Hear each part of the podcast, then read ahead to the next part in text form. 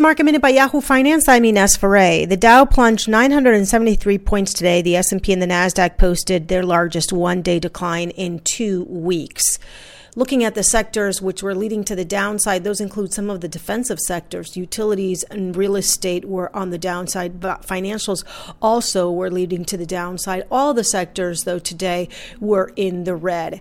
And taking a look at the Dow components, which were losing the most today, at the top of the list, Boeing, Boeing down around 12%, followed by American Express and Dow Inc. Only one Dow component ended the session in the green today, and that's Walmart. For more market minute news, head to yahoofinance.com.